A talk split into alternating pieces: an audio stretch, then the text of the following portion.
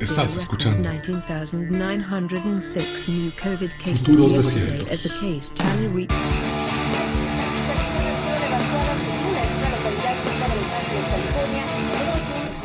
Bienvenidas, bienvenidos. En este podcast buscaremos entender nuestros tiempos desde los pasados y futuros presentes en la literatura, la cultura pop y las narrativas contemporáneas.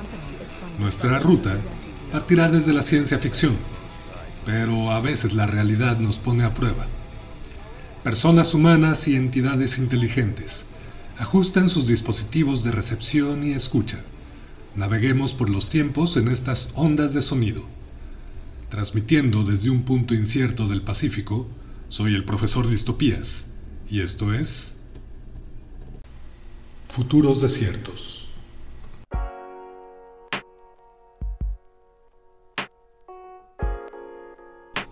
¿Qué pasaría si el futuro no es tan terrible como podría ser?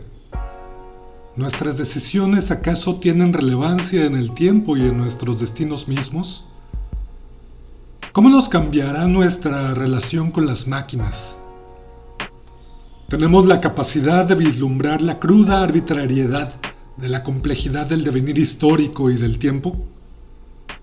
¿Qué es lo que nos define, nos determina?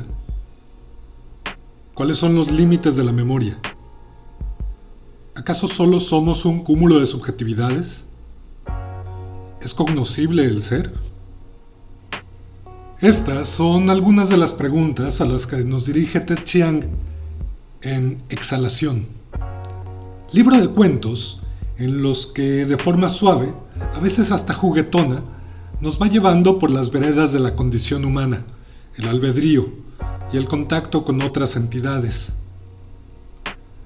Durante los nueve relatos que lo conforman, nos muestra realidades en las que converge lo más cotidiano con posibles escenarios futuros o presentes que superan nuestra comprensión, mas no por ello nos deja oscuras, sino que vamos aprendiendo al ritmo de los renglones sobre las posibilidades que se nos abren con claridad insondable.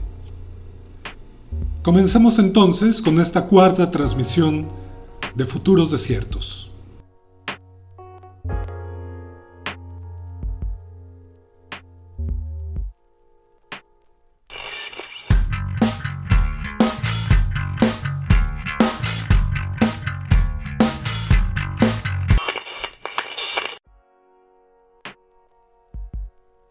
Es difícil hablar de Ted Chiang y de su obra sin incurrir en exaltaciones, arrebatos de fascinación y un febril entusiasmo por debrayar sobre los tópicos que aborda en sus obras.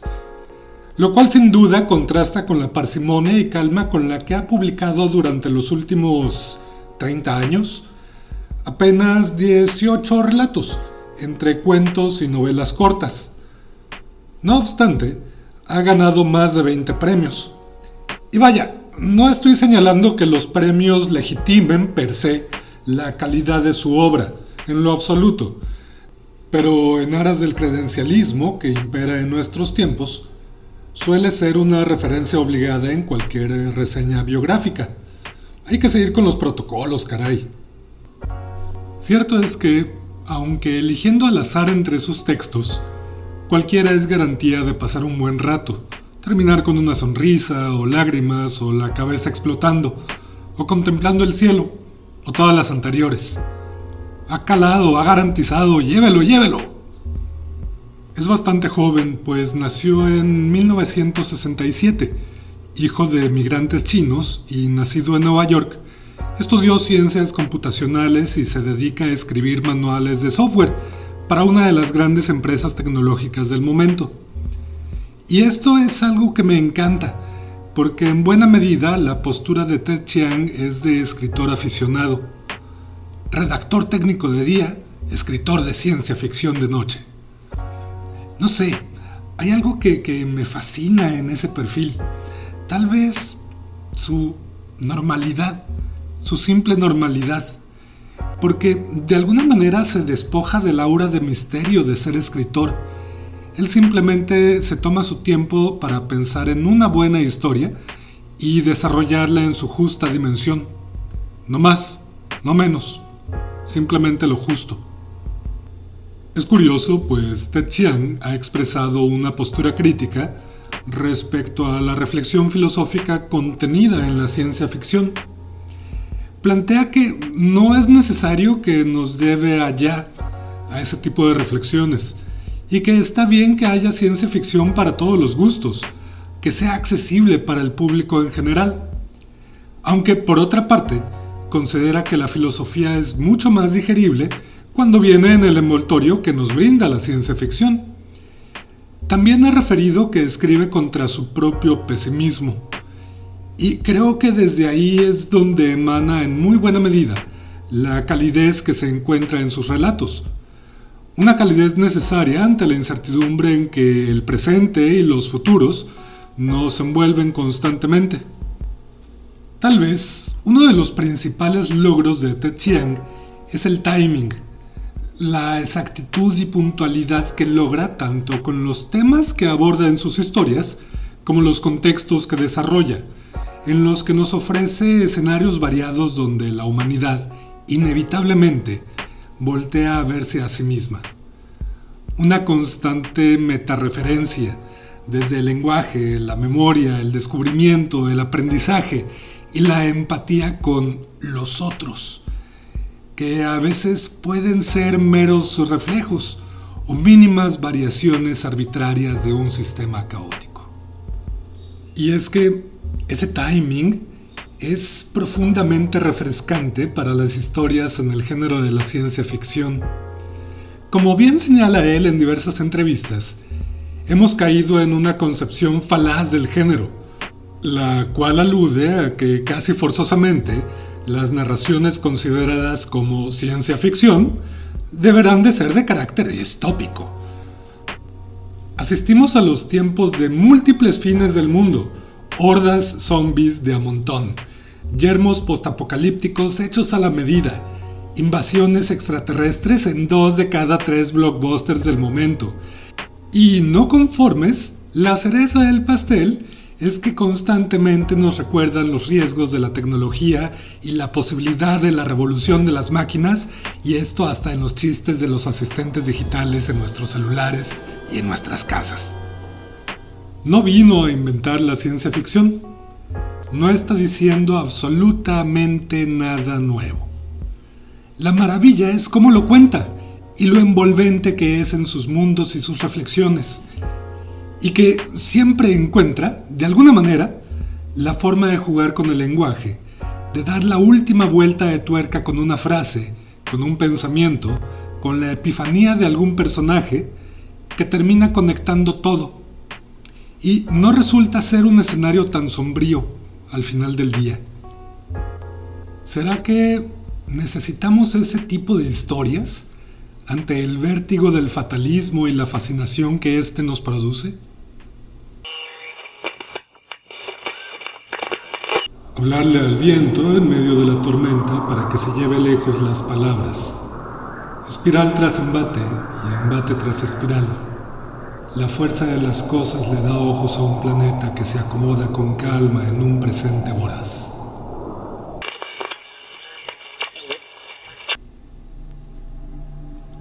Siempre he experimentado profunda gratitud por las personas que se dedican a crear y en una compilación de cuentos o un disco o poemario o algo así, cualquier cosa, van hilando finamente, con profunda sutileza, los diversos tópicos aparentemente inconexos para que, mediante esas curiosas reminiscencias entre una historia y otra, o canción y canción, se van sentando las bases de un universo narrativo o una serie de universos interconectados que comparten corpus de información o fenómenos en común y mientras más se avanza, mayor sentido va cobrando todo es inevitable contrastar algunos temas o argumentos de exhalación con la serie británica Black Mirror, y probablemente no será la única ocasión que haga esta referencia.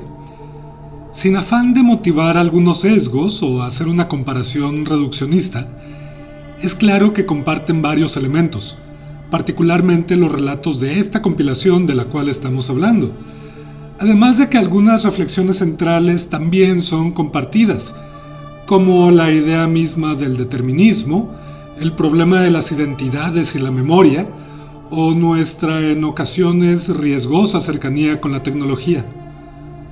No obstante, la principal diferencia que encontraríamos es justamente el tono optimista que caracteriza a Chiang.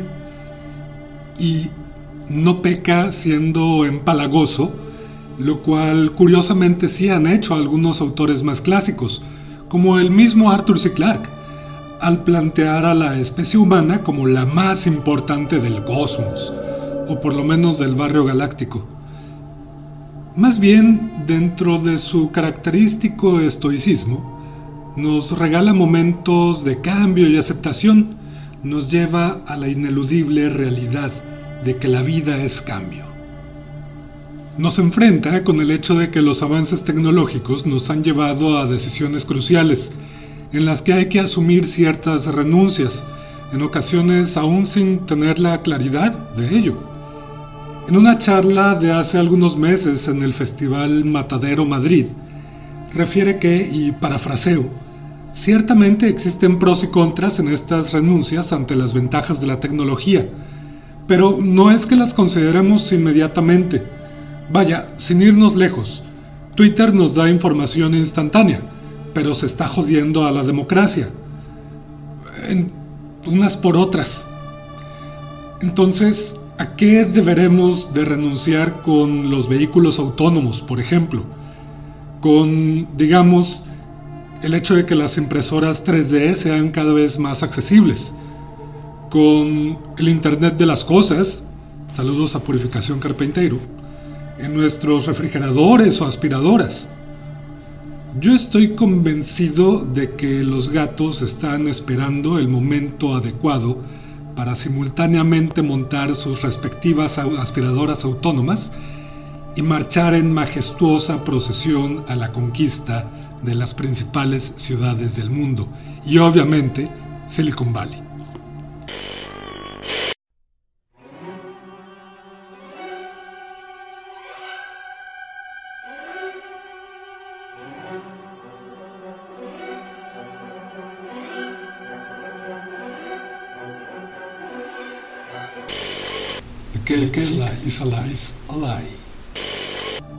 Pero regresemos al libro.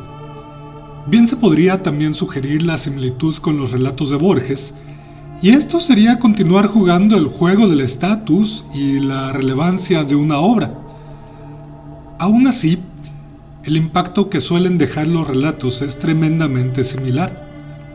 Al término de la lectura de un cuento, es totalmente normal voltear a ver la pared durante 10 o 15 minutos, contemplar el vacío de la angustia existencial que se asoma pudorosamente entre el marasmo de emociones que produce el cuento, y posteriormente tratar de llevar una vida normal después de ese golpe de realidad.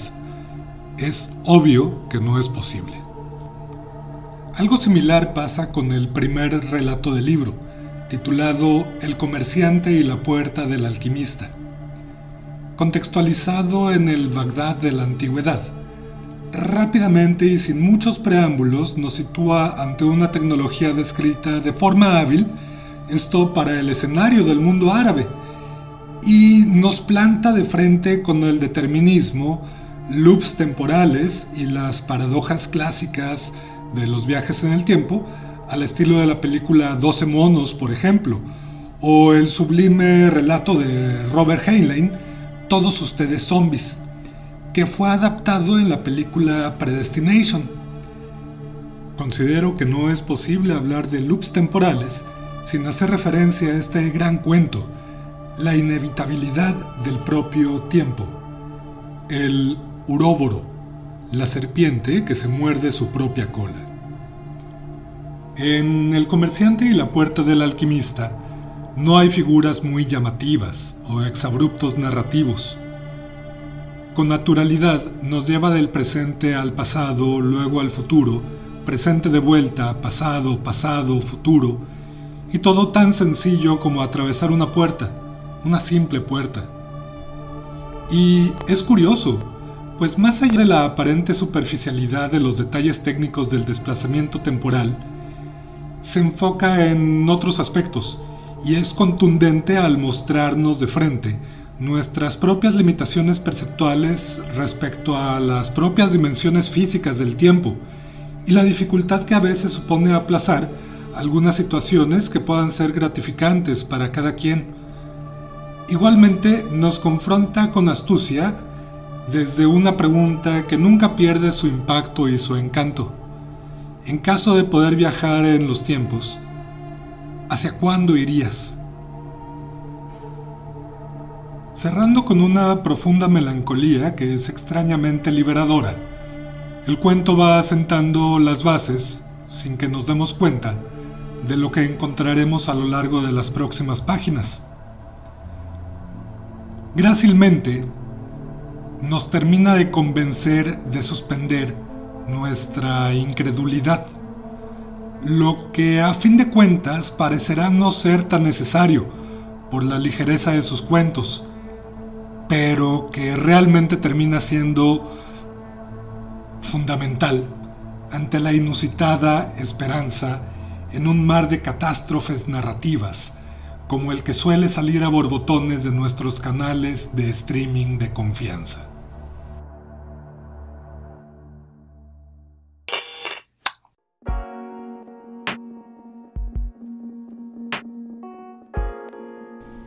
Justo después del primer relato, continuamos con el que le presta el título a la compilación, Exhalación.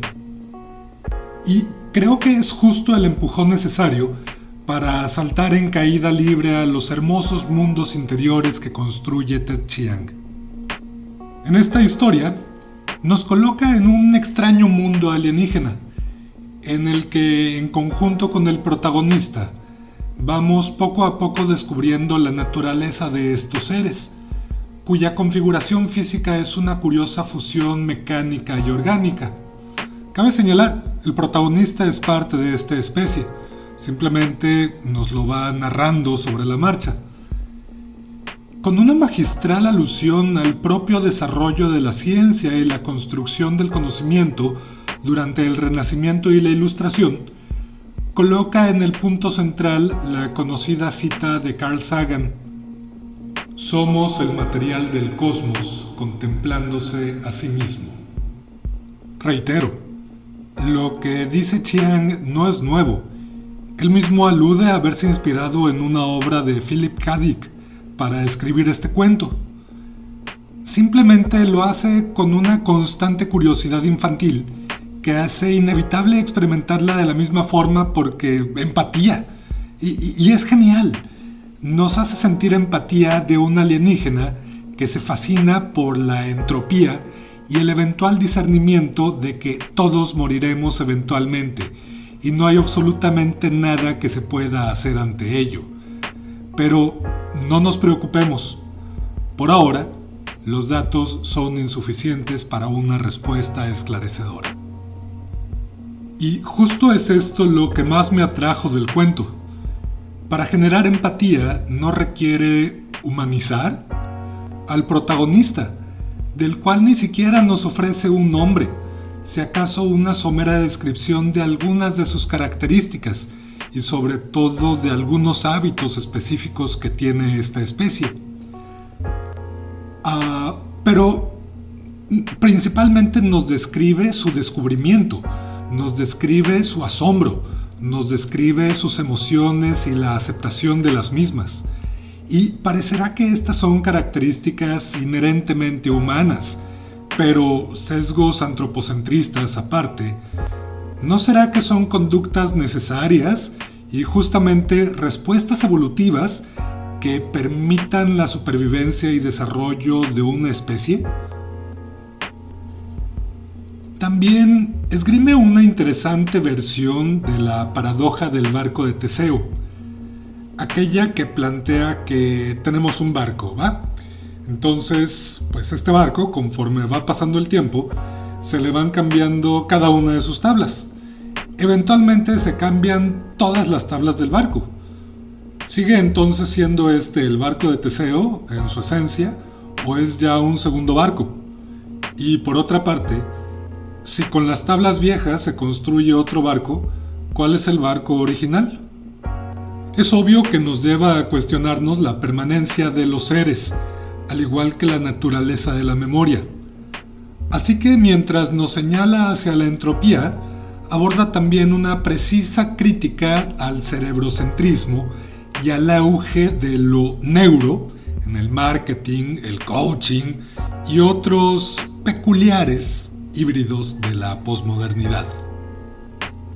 ¿Hay acaso una chispa primigenia que impulse a una entidad viva a autorreferenciarse y construir conocimiento a partir de esta conducta?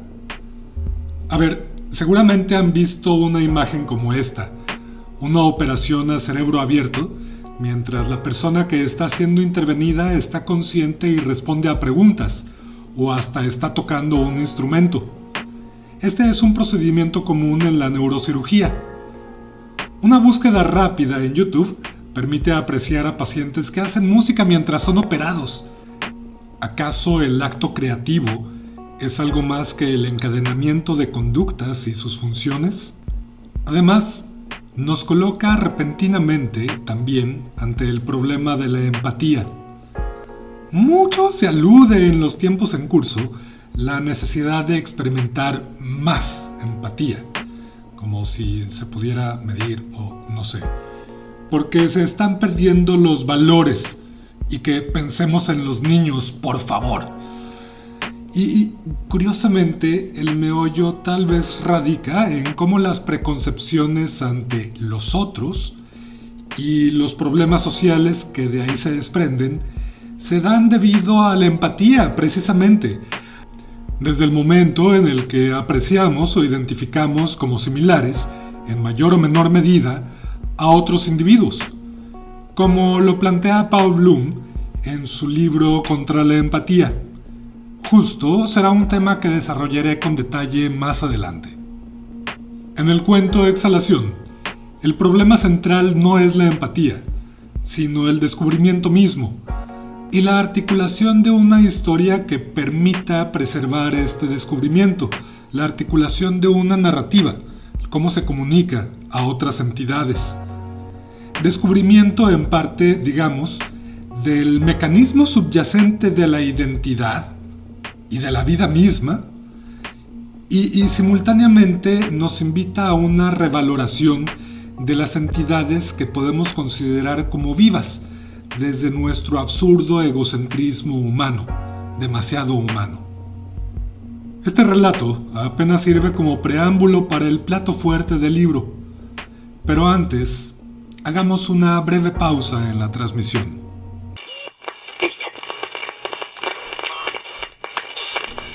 Corto transmisión. No te vayas. Armadillo. Este mamífero se caracteriza por tener un caparazón dorsal formado por placas yuxtapuestas, ordenadas en filas transversales, una armadura. Siempre se le ha atribuido un sentido medieval a causa del parecido con las armaduras de la época, de donde erróneamente viene su nombre. En realidad, los armadillos visten ese traje protector porque son los primeros seres vivos de la Tierra que hicieron incursiones en el espacio. Su traje constituye una suerte de indumentaria espacial que les permite preservar su integridad física en condiciones de gravedad cero y ausencia de oxígeno. Los armadillos siguen hoy en día con su particular carrera espacial, alcanzando ya los 20 siglos de tradición aeroespacial. Fragmento del libro Periferias de Ricardo Cabolo.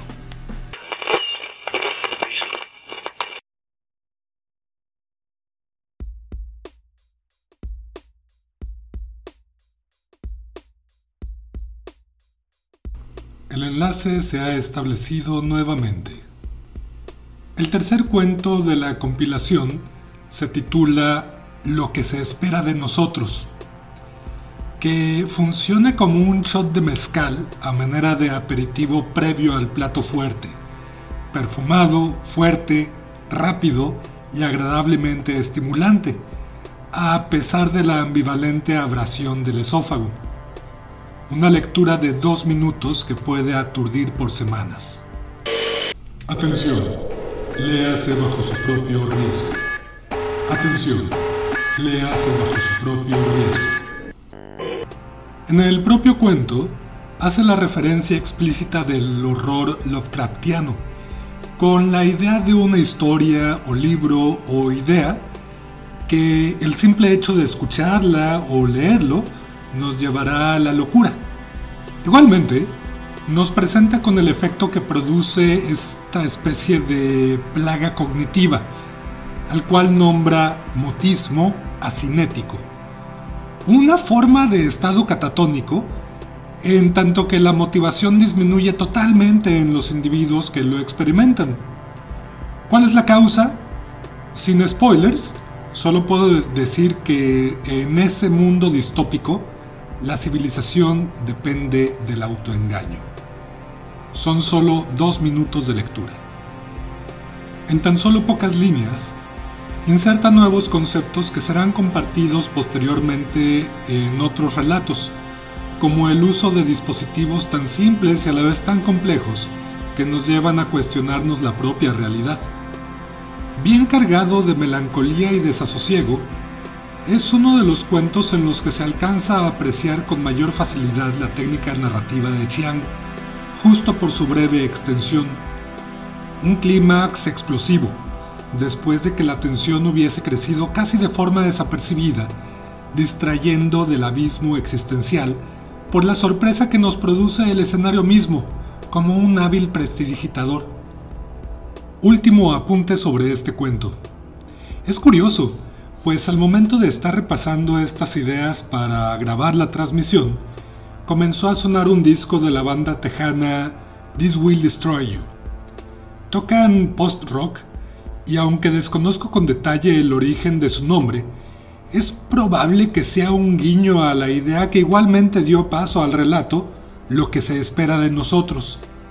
Además que, en general, la música de esta banda es un excelente acompañamiento para la lectura de los cuentos de Ted Chiang y también otras obras de ciencia ficción.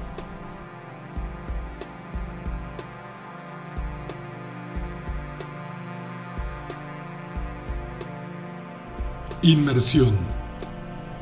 Lo más importante en este relato es la inmersión, no solo en ámbitos digitales, sino la naturalidad con la que se van dando las interacciones en estos nuevos ecosistemas.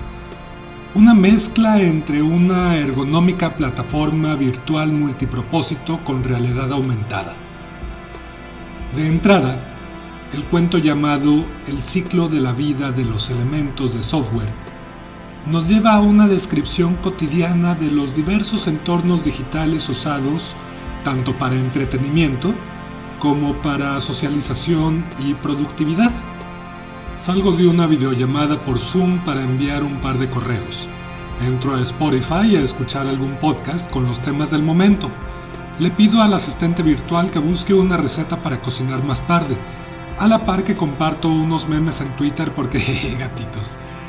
Termino de redactar un par de documentos de forma colaborativa con una persona que está a mil kilómetros de mi ubicación física y realizo algunas compras en línea que llegarán en menos de 24 horas a mi domicilio.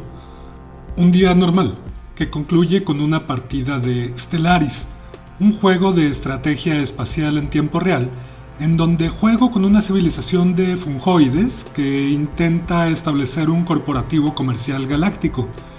En esta ocasión me inclino a impulsar políticas democráticas en la civilización que estoy gestionando, aunque si optara por adoptar posturas autoritarias y exterminar a la civilización vecina, no pasaría nada, porque son simples códigos que simulan una inteligencia artificial, ¿verdad? ¿Verdad? Justamente es el escenario de partida de esta novela corta, que es parte medular del libro Exhalación. Además de establecer algunos puntos contextuales que toman relevancia indirecta, como cambios en los ecosistemas y en la fauna, las inevitables transformaciones sociales y las tendencias económicas que se van manifestando con el paso del tiempo, la estructura del relato recuerda mucho a la reciente serie británica Years and Years, que de forma similar va retratando la experiencia de una típica familia inglesa contemporánea durante el curso de una década, poniendo especial atención a su relación con la tecnología, temáticas como el transhumanismo y los grandes y dolorosos cambios culturales y conflictos a razón de género, migración, necropolítica y la relevancia que adquieren las historias, las narrativas, en todo esto. Ampliamente recomendada, resulta un excelente complemento para el cuento en cuestión, el ciclo de vida de los elementos de software. Ambas nos llevan a dar un detallado vistazo a una serie de futuros posibles, que al contrario de los espejos retrovisores, pueden estar mucho más cercanos de lo que aparentan. Una vez eh, realizada la introducción, como si no pudiera ser más inmersivo, nos sumergimos aún más. ¿Se acuerdan de los Tamagotchis? Regresaron, en forma de fichas. Y seguramente habrá quien argumente que nunca se fueron que siempre estuvieron allí en forma de Pokémones o los Sims o multitud de juegos que se ejecutan en tiempo real y que realmente requieren atención constante para que funcionen y poder alcanzar los objetivos que el juego mismo plantea. Vaya, una suerte de mantener el personaje con vida y llenas las cuentas de banco de las distribuidoras de los juegos gracias a los micropagos y a la infinidad de actualizaciones de paga que se les puedan ocurrir. Vaya, ya existe Animal Crossing, innovando en nuevas formas de enseñar economía avanzada a los niños y de paso reforzar sus conductas adictivas a los videojuegos. Y es que justo aquí es donde se pone interesante el cuento, es donde ya entramos al cuento. El argumento central del mismo se enfoca en el reciente desarrollo de los nombrados digientes, que son una especie de mascotas virtuales que básicamente pueden aprender. Vaya, es posible comprar un digiente en estado prelingüístico y básicamente se le tiene que enseñar a desenvolverse en el mundo virtual donde existe y sobre todo se le tiene que enseñar a, a hablar. Estas ideas que le dan sustento a los personajes centrales ah, se basan en el aprendizaje profundo y las redes neuronales, algo que ya existe, tal vez no tan desarrollado como para llegar a lo que plantea el cuento, pero es una posibilidad. Además, eh, este genoma digital que, digamos, constituye a estas entidades, es cribado en términos de inteligencia, patrones conductuales, eh, de forma de que su curva de aprendizaje sea lo suficientemente empinada, que aprendan rápido, y además que se reduzca, por ejemplo, el comportamiento jerárquico este, que, tengan con otros digientes o con los propios humanos, que vaya, no haya que establecer uh, una relación de dominación con ellos necesariamente, como se tiene que hacer con los mamíferos, por ejemplo.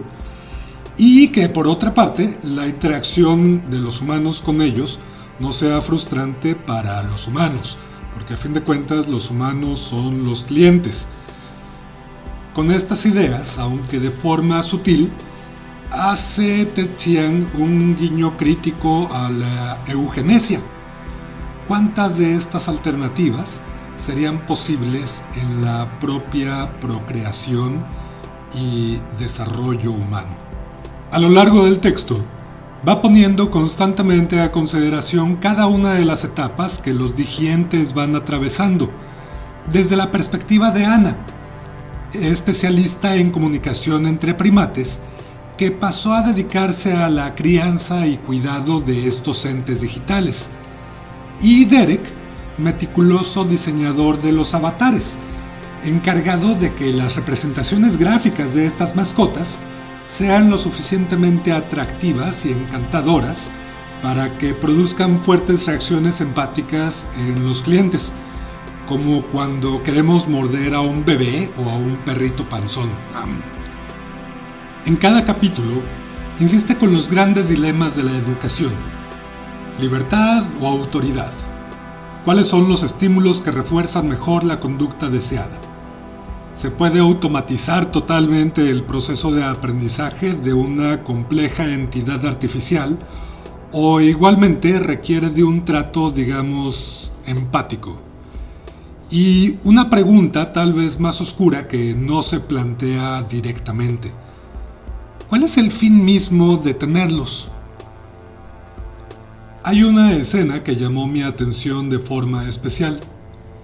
En algún momento del entrenamiento de un grupo experimental de digientes, estos aprenden por su propia cuenta a rodar cuesta abajo por una colina.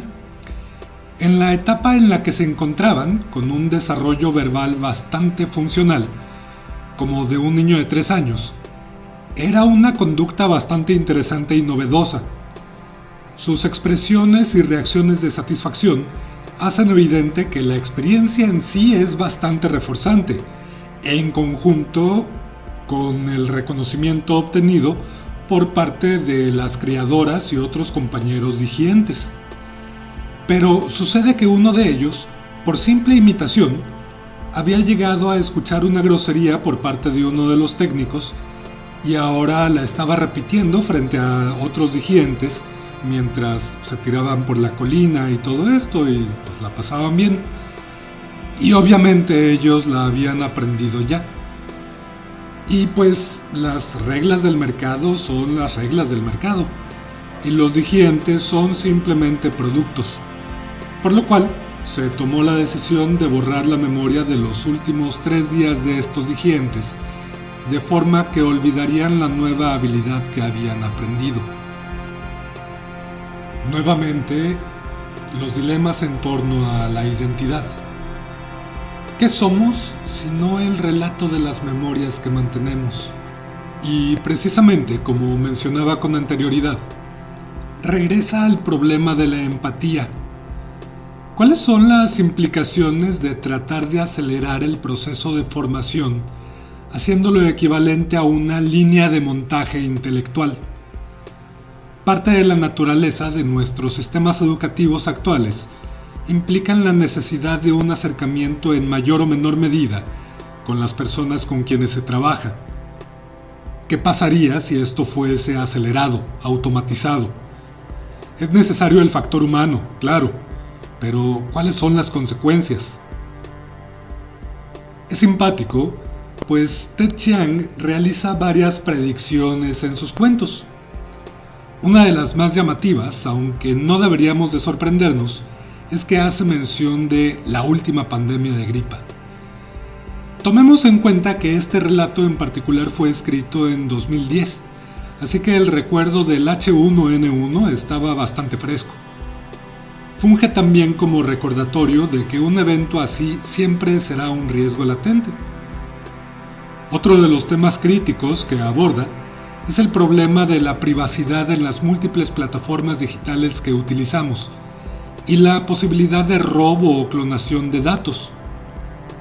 Con una entidad digital viva, esto comienza a adquirir un tono más complicado. Y si de pronto a alguien se le ocurre clonar a mi digente y torturarlo porque, porque sí, algo así como un niño jugando a ahogar hormigas o meter un sim a una alberca y quitarle la escalera. La diferencia sustancial es que los algoritmos de los digientes sí les facultan a experimentar angustia, pero no cuentan con el reflejo de lucha o huida, porque pues no se consideró necesario esa forma de autopreservación en un ser pensado para un mundo virtual. Es cierto que pueden transferirse a cuerpos físicos, una especie de porteo temporal a robots que pueden ser controlados por los digientes, aunque en un principio estos son muy costosos y no están accesibles al público en general. Dicho salto resulta maravilloso para los digientes, por ejemplo, en lo relacionado con las texturas de los objetos reales. Esto debido a que en la simulación de los ecosistemas virtuales donde originalmente fueron desarrollados, la tecnología no había avanzado lo suficiente para elaborar texturas tan detalladas. Y regresamos al tema del descubrimiento. ¿Cuántas veces se ha narrado ya el relato primigenio sobre la chispa de la vida? ¿Y cuántas veces se seguirá narrando, siempre de formas únicas, con sus particularidades, sus formas específicas de manifestarse en un momento de la historia, el momento en el que un sistema sensorial dirige sus receptores hacia las fronteras de lo aprehensible. Múltiples son otros momentos que encuentran eco en la cultura pop. Por ejemplo, si se colocaran varios digientes que hayan aprendido a leer, a que socializaran entre sí y se aumentara la velocidad de ejecución, vaya, como ponerles por 10 a los audios de WhatsApp, llegaría un punto en el que produjeran cultura como la civilización que surge en el diente de Lisa. Por otra parte, hay un momento en el que un par de digientes la están pasando mal y solicitan a Ana, la protagonista, que borre sus memorias hasta antes del evento que les produjo molestia e incomodidad, como en eterno resplandor de una mente sin recuerdos. ¿Qué pasaría si borráramos las memorias específicas de una persona para evitar su sufrimiento. De forma mordaz, Chiang asume una postura enfática, sintetizada en esta cita. Están demasiado ciegos como para ver la verdad pura y dura. Las mentes complejas no pueden desarrollarse por sí solas. El clímax de esta pequeña novela contiene una serie de nudos que se condensan en tres grandes temas.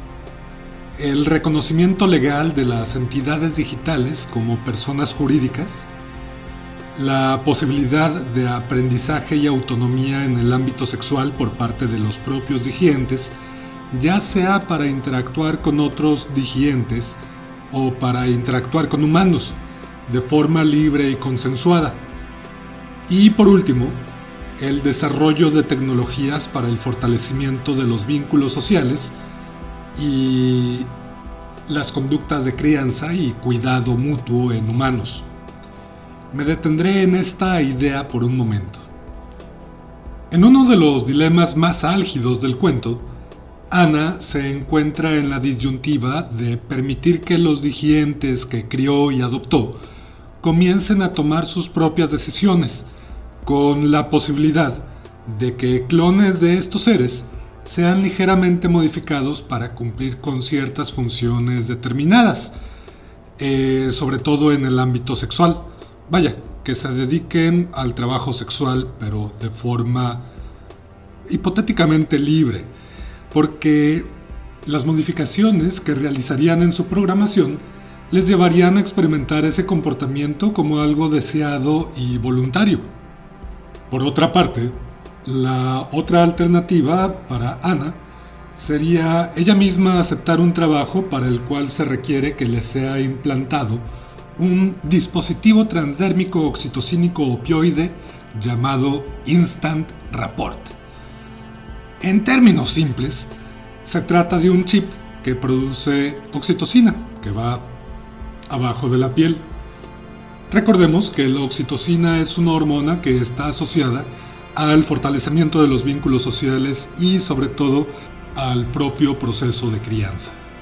Entonces, con este chip transdérmico, eh, la persona sabe que lo tiene, sabe que su comportamiento está mediado por ese dispositivo y aún así lo experimenta como algo deseado y voluntario aquellas circunstancias en las que el dispositivo se activa y produce oxitocina. ¿Hay acaso entonces alguna diferencia ante el dilema que está experimentando? Y en este sentido me gustaría aclarar que no pretendo hacer apología a la explotación sexual. Más bien, el escenario que nos plantea Ted Chiang en este dilema que experimenta la protagonista junto con los digientes protagonistas, nos permite reflexionar sobre las propias preconcepciones sociales que tenemos justamente sobre la voluntad y el albedrío. Por otra parte, la naturaleza de los digientes supone ciertas particularidades. Por ejemplo, su proceso de aprendizaje nunca alcanza una meseta. Técnicamente, pueden siempre continuar aprendiendo y desarrollando nuevas habilidades, por lo cual, en caso de querer aplicarles un cuando tengas 18, ¿cuál sería el referente para una mayoría de edad de esta nueva especie? Como es evidente, desde la ciencia ficción especulativa, Ted dilucida sobre todo en torno a problemas psicológicos muy actuales, no solo desde la perspectiva del funcionamiento y límites de los propios procesos psicológicos, como la percepción, lenguaje, pensamiento, memoria o motivación. Obviamente las emociones están siempre presentes en la lectura en justas dosis, mientras atravesamos el abismo de los futuros distópicos por un puente con cómodos barandales. También profundiza en los retos del aprendizaje, la intermediación de nuevos estímulos en entornos digitales, conductas adictivas, sesgos y prejuicios sociales, diseños contextuales y, básicamente, como nos pregunta Roger Waters, ¿es este el mundo en el que realmente queremos vivir? Por ahora, esta transmisión llega a su fin. En la próxima, continuaremos visitando los relatos restantes contenidos en Exhalación. Lenguaje, identidades y memoria, universos paralelos, determinismo y albedrío, con la combinación justa entre esperanza y melancolía. Solo aquí, en futuros desiertos. Gracias, gracias, gracias por escuchar del otro lado de este tiempo y este espacio. Atención, este es un mensaje a la humanidad. Atención, este es un mensaje a la humanidad. La gente está hecha de historias.